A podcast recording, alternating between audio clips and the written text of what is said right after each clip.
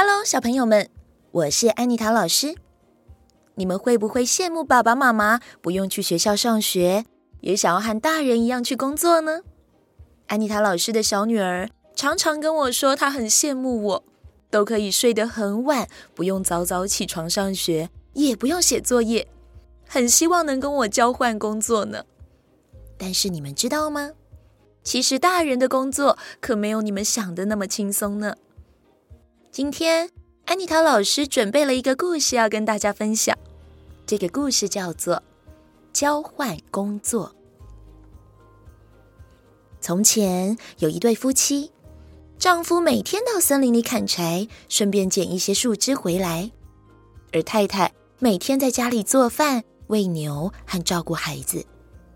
这样的生活维持了很久，但最近她的丈夫总是在抱怨：天气那么冷，我每天在外面又冷又累的，不像你那么好，在家里舒舒服服的，只要负责做家事就可以了。我每天都要在外面受苦呢。某一个下雨天，丈夫浑身湿哒哒的回家，坐在火炉旁想烘干他的衣服时。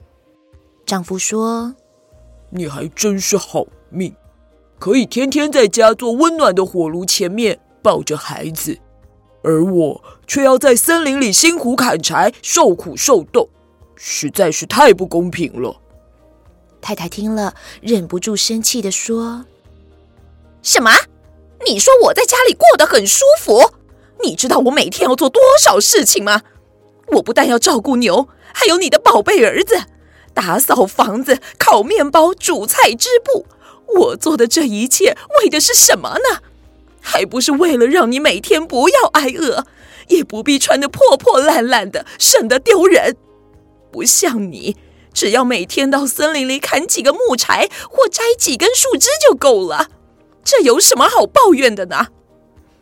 丈夫也大叫着说：“我的天哪，你没去过森林砍柴吧？”所以你根本不知道我有多累、多辛苦。太太也大吼着：“辛苦！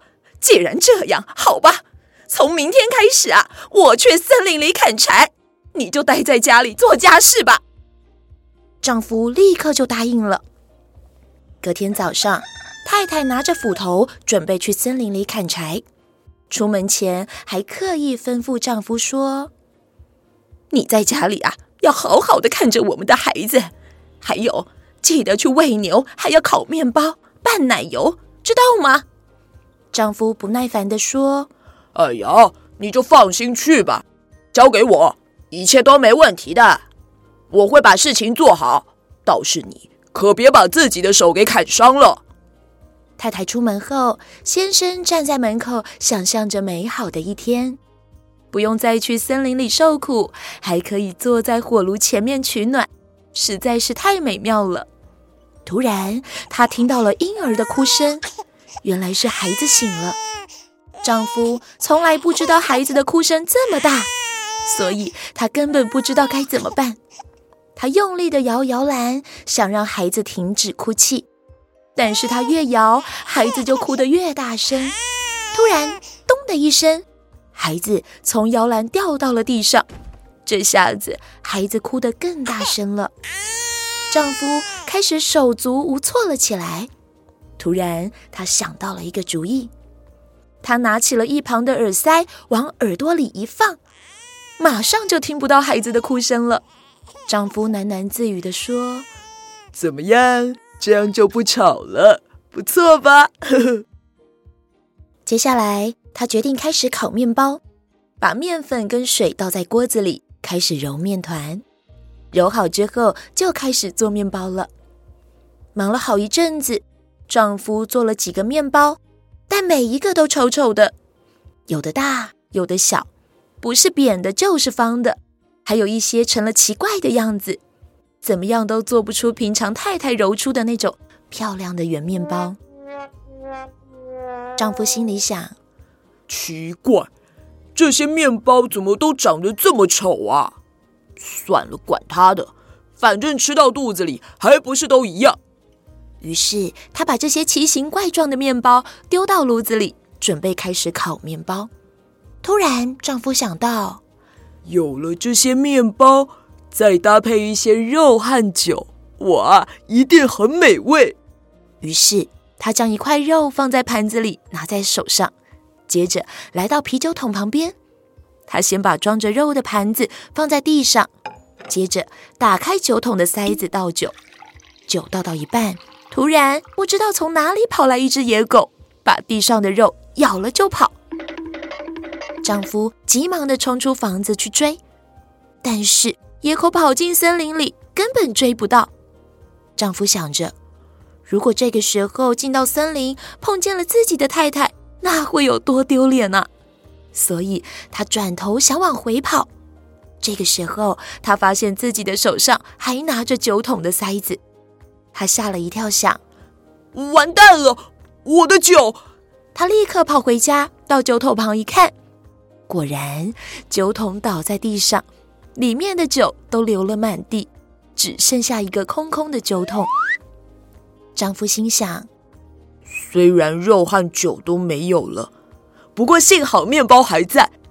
他走到炉子旁一看，面包的确还在，只是因为烤得太久，已经变成一个个的黑炭球了。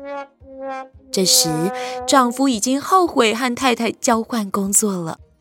他心想：如果太太在家，那就好了。但是今天我还有好多事还没做呢。下一个工作是煮菜，他把菜切好放进锅子里，但是发现居然没有水，所以他要到水井去打水。丈夫心想：既然我的时间不够用了，那为什么不两件事情一起做呢？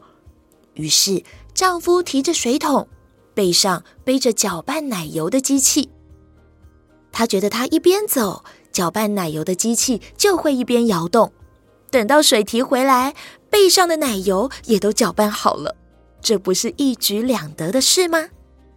当他来到水井边，低下头准备去打水，突然觉得背后湿湿凉凉的，结果是搅拌器的奶油流了出来。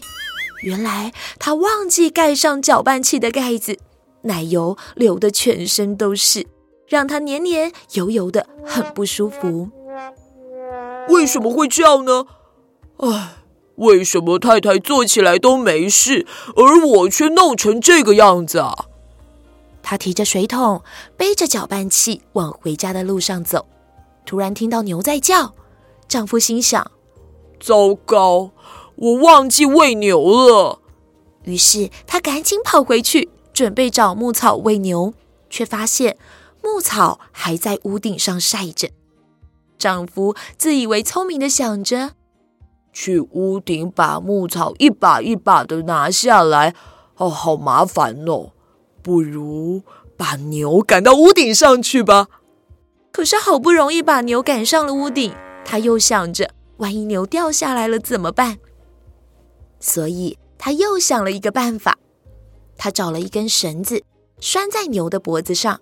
然后把绳子从烟囱丢进屋里，他将绳子绑在自己的腰上，因为烟囱下方就是锅子，这样就可以一边煮饭一边顾着牛了。这时，突然“咚”的一声，牛从屋顶上掉下去，而绑在丈夫身上的那根绳子，因为牛掉下去而突然往上拉，把丈夫卡在烟囱里。救命啊因为绳子不够长，所以牛没有掉在地上，反而悬挂在半空中。这时，太太背着木材从森林里回来，她看到牛悬挂在屋外，就知道出事了。她立刻拿出刀子，割断了绳子，牛“砰”的一声掉在地上。